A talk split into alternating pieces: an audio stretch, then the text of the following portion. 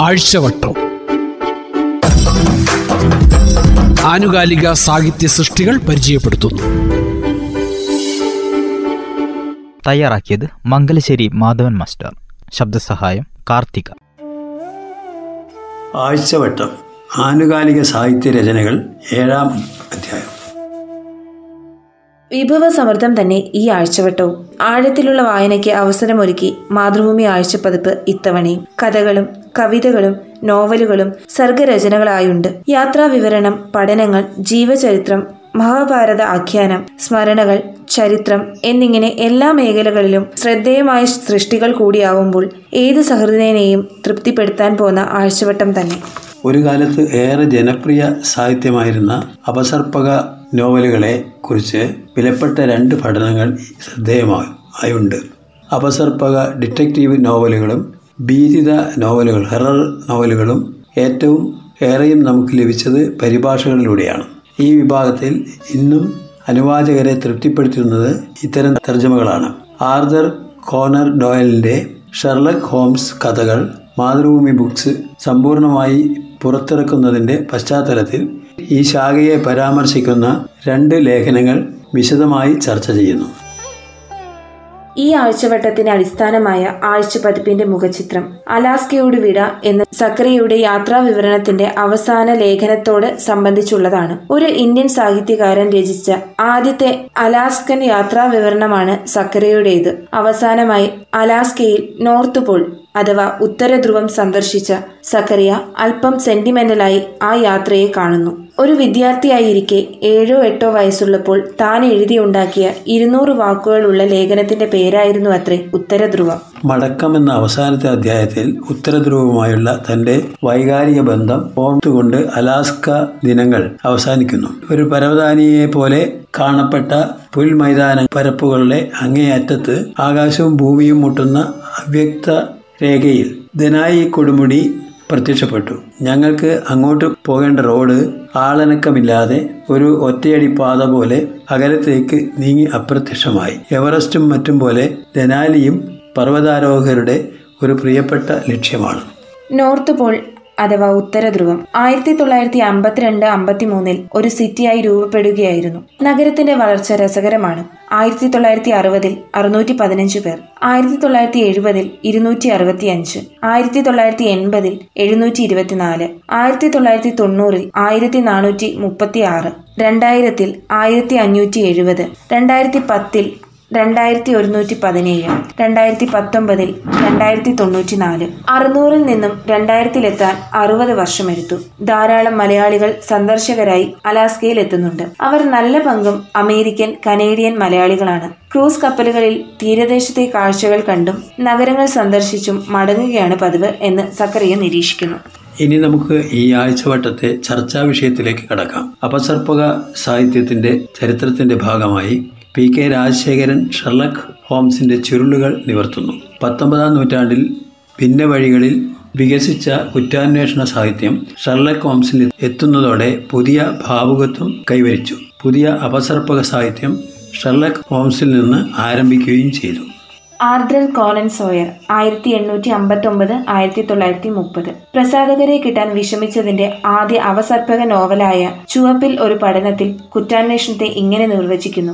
അസാധാരണ തത്വത്തെ നിഗൂഢമായി കൂടിക്കലർത്തുന്നത് തെറ്റാണ്. ഏറ്റവും സാധാരണമായ കുറ്റകൃത്യമാണ് പലപ്പോഴും നിഗൂഢമാവുന്നത്. കാരണം നിഗമനത്തിൽ എത്തിച്ചേരാവുന്ന പുതിയതോ സവിശേഷമോ ആയ ലക്ഷണങ്ങളൊന്നും ഇത് നൽകുന്നില്ല. അപസർപ്പക നോവലിന്റെ സഹോദരനോ സഹചാരിയോ ആണ് ഭീകര നോവലുകൾ. ഇരുപതാം നൂറ്റാണ്ടിൽ ആദ്യം ഭീകര നോവലുകൾ കേരളത്തിൽ ഉണ്ടായെങ്കിലും കേരളീയ ഭാവനാലോകം അത്ര കണ്ട് സ്വീകരിച്ചിരുന്നില്ല. ആയിരത്തി തൊള്ളായിരത്തി അറുപത്തി ഏഴിൽ മാതൃഭൂമിയിൽ പ്രസിദ്ധീകരിച്ച രക്തരക്ഷസ് ആണ് പ്രതിസന്ധിയെ അല്പമെങ്കിലും പരിഹരിച്ചത്. ഡ്രാക്കുളയുടെ അനുകരണങ്ങളിൽ നിന്ന് ആരംഭിച്ച ആ സഞ്ചാരം മലയാളിക്ക് ഭീകര സാഹിത്യത്തിന് വലിയൊരു അനുഭൂതി മണ്ഡലത്തെ സമ്മ സമ്മാനിച്ചു. ഭീകര സാഹിത്യത്തിന്റെ രാഷ്ട്രീയം ചർച്ച ചെയ്യുന്ന ഭീതിയുടെ അനുഭൂതികൾ അജു കെ നാരായണനും പി കെ ശ്രീകുമാറും ചേർന്ന് എഴുതിയ വിശകലനമാണ്. നോവൽ എന്ന സാഹിത്യശാഖയെ കൊളോണിയൽ ഭരണമാണ് മലയാളിക്ക് പരിചയപ്പെടുത്തിയത്. അത് പിന്നീട് സ്വാഗികമായ രൂപഭാവങ്ങൾ ആർജിച്ചുകൊണ്ട് സ്വതന്ത്ര അസ്തിത്വം കൈവരിക്കുകയായിരുന്നു. ഡിറ്റക്റ്റീവ് അഥവാ അപസർപ്പകം. അന്വേഷണാത്മകമായ ആഖ്യാനങ്ങളും തുടക്കം മുതലേ ഭാഷയിൽ രൂപം കൊണ്ടു.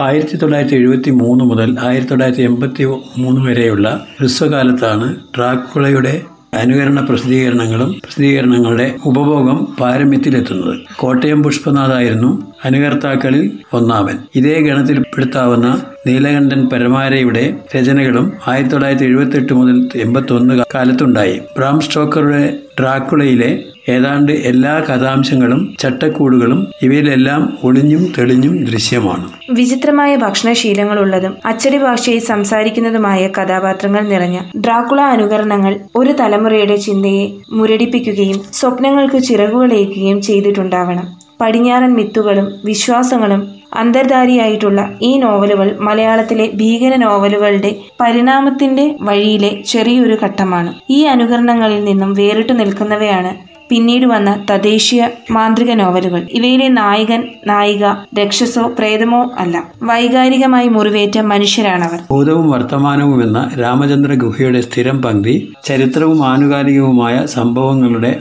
താരതമ്യമാണ്. പലപ്പോഴും നമ്മുടെ തന്നെ ഭാവിയുടെയും നിലവിലെ സംഭവങ്ങളുടെയും വിശകലനം ഗൗരവമായ പരിഗണന അറിയിക്കുന്നവയാണ് ഈ ലക്കത്തിലെ ആയിരത്തി തൊള്ളായിരത്തി ഇരുപതിലെ ഇറ്റലിയും രണ്ടായിരത്തി ഇരുപതിലെ ഇന്ത്യയും എന്ന ലേഖനം അത്തരത്തിലുള്ള ഒരു ചിന്തയാണ്. കനേഡിയൻ പണ്ഡിതനായ ഫാബിയോ ഫെർണാണ്ടോ റിസി തന്റെ Benedetto Croce and Italian fascism എന്ന പുസ്തകം വായിച്ചതിന്റെ പശ്ചാത്തലത്തിൽ രാമചന്ദ്ര ഗുഹ ആയിരത്തി തൊള്ളായിരത്തി ഇരുപതിലെ ഇറ്റലിയും രണ്ടായിരത്തി ഇരുപതിലെ ഇന്ത്യയുമായുള്ള വിചിത്രമായ ചില സാമ്യതകൾ കണ്ടെത്തുന്നു. മുസോളനിയുടെ അപദാനങ്ങൾ വർണിക്കുന്നതും പുകഴ്ത്തുന്നതും റിസി തന്റെ ഗ്രന്ഥത്തിൽ വിവരിച്ചതും ഇന്ത്യയിലെ അവസ്ഥയും തമ്മിൽ സാമ്യമുണ്ടെന്നും രാമചന്ദ്രഗുഹ കണ്ടെത്തുന്നു.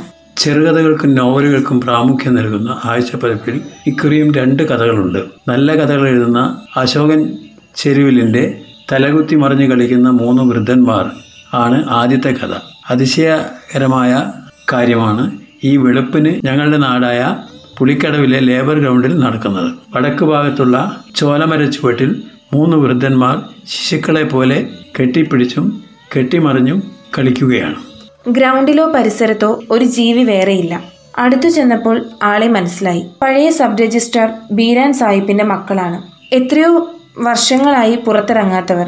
ഇപ്പോൾ മധ്യവയസ്കരും വൃദ്ധരുമാണ്. മൂന്ന് മാസങ്ങൾക്കു ശേഷം ഞാനും ഇന്നാണ് പുറത്തിറങ്ങിയത്. കോവിഡ് പശ്ചാത്തലത്തിലുള്ള നിയന്ത്രണമാണല്ലോ. ഞങ്ങളുടെ പുളിക്കടവ് പ്രദേശത്ത് നിയന്ത്രണങ്ങൾ കുറച്ചു കൂടുതലാണ്. എല്ലാവരും വീട്ടിനകത്ത് അടച്ചുപൂട്ടി ഇരിപ്പാണ്. ആളുകൾ പുറത്തിറങ്ങുന്നില്ല. എന്ന് മാത്രമല്ല പരമാവധി നിശബ്ദരുമാകുന്നു ഫോണിൽ സംസാരിക്കുമ്പോൾ പോലും ശബ്ദം കുറച്ചാണ് സംസാരിക്കുന്നത്. കഥാകൃത്ത് സ്വയം പരിചയപ്പെടുത്തുന്നു. പേര് രാഘവൻ വയസ്സ് അറുപത്തിരണ്ട്. സർക്കാർ സർവീസിലായിരുന്നു. പിരിഞ്ഞു. അല്പസ്വല്പം രാഷ്ട്രീയവും സാംസ്കാരിക പ്രവർത്തനങ്ങളും ഒക്കെ ആയി കഴിയുന്നു. ലേബർ ഗ്രൗണ്ട് പണ്ട് സ്വാതന്ത്ര്യ സമരകാലത്ത് തൊഴിലാളികൾ യോഗം ചേർന്ന മൈതാനമാണ്. കെ വി മോഹൻകുമാറിന്റെ കഥയാണ് ജിബ്രാന്റെ കാമുകി. കവി ജിബ്രാന്റെ നിത്യകാമുകിയായി കവിതകളും ഹിന്ദുസ്ഥാനി സംഗീതവും ഒരുപാട് കിനാവുകളുമായി പാറിപ്പറന്ന് ജീവിക്കുന്ന നിലീനയുടെ പ്രണയത്തിന്റെയും ജീവിതത്തിന്റെയും മരണത്തിന്റെയും കഥയാണിത്. നിലീന സാമുവലിന് പിതാവ് സാമുവലിന്റെ നിർബന്ധം കാരണം ഇഷ്ടമില്ലാതെ ഫെർണാണ്ടസിനെ വിവാഹം കഴിക്കേണ്ടി വന്നു. വിരസമായിരുന്നു വൈവാഹിക ജീവിതം. പീഡാനുഭവങ്ങൾക്കിടയിൽ ഒരു മകൻ മകനുണ്ടായി. നിലയിലയുടെ ജീവിതവുമായി ഒരു വിധത്തിലും പൊരുത്തപ്പെടാത്ത ആ ബന്ധം വേർപിരിഞ്ഞു. ഏക മകനെ ഫെർണാണ്ടസ് നിലീനയിൽ നിന്ന് അകറ്റി. തന്റെ വായനയും സംഗീതവുമായി ജിബ്രാന്റെ കാമുകിയായി തന്നെ അവൾ ഏറെ ഒറ്റപ്പെട്ടു ജീവിച്ചു. പാലു വാങ്ങാൻ പോകുമ്പോൾ എന്ന ശ്രീകുമാർ കാര്യാടിന്റെ കവിത എങ്ങനെയാണ് ആരംഭിക്കുന്നത്? പാലു വാങ്ങുവാൻ പോകുമ്പോളാണെന്റെ നീണ്ട കവിതകളൊക്കെയും മാനസത്താളുകൾ തോറും എഴുതി വെക്കുന്നതും നീല നിരത്തി ശരിയായി കീടുന്നതും. കവിത അവസാനിക്കുന്നത് ഇങ്ങനെ. പാൽ വാങ്ങി കഴിയുമ്പോളാണെന്റെ നീണ്ട കവിത തീരുന്നതും എന്നുമെൻ ബീഡി വാങ്ങാനുള്ള ചില്ലറയൊക്കെയും കൂട്ടിക്കിലുക്കി പകൽ തെളിയുന്നതും. തയ്യാറാക്കിയത് മംഗലശ്ശേരി മാധവൻ മാസ്റ്റർ. ശബ്ദസഹായം കാർത്തിക. ആഴ്ചവട്ടം. ആനുകാലിക സാഹിത്യ സൃഷ്ടികൾ പരിചയപ്പെടുത്തുന്നു.